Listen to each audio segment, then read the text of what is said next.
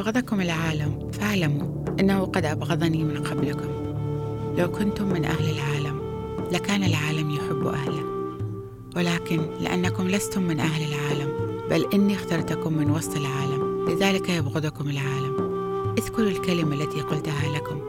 ليس عبد أعظم من سيده. فإن كان أهل العالم قد اضطهدوني فسوف يضطهدونكم. وإن كانوا قد عملوا بكلمتي فسوف يعملون بكلمتكم. ولكنهم سيفعلون هذا كله بكم من أجل اسمي لأنهم لا يعرفون الذي أرسلني.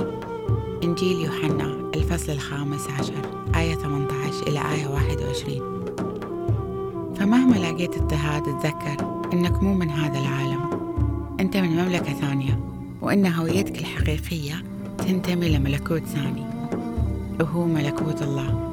وإن كانوا الناس اللي حواليك يكرهوك اتأكد إنهم كرهوا المسيح فيك. وهم رافضين المسيح قبل ما يرفضوك شخصيا. ولما تواجه اضطهاد من اللي حواليك اللي هم أهل العالم اتحمل الاضطهاد والمذلة وأطلب من المسيح إنه يقودك ويملى قلبك من محبته لأنه يحب الجميع.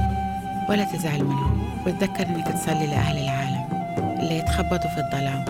صلي إليهم إنهم يعرفوا المسيح نور هذا العالم وإنهم يمشوا في طريق النور مع المسيح. شكرا لمتابعتكم لبودكاست إظهار الجمال. تابعونا على صفحة الإنستغرام. أحب أسمع منكم وأتواصل معكم. أنا أخذكم سهر. أشوفكم في البودكاست الجاي. وفي أمان المسيح.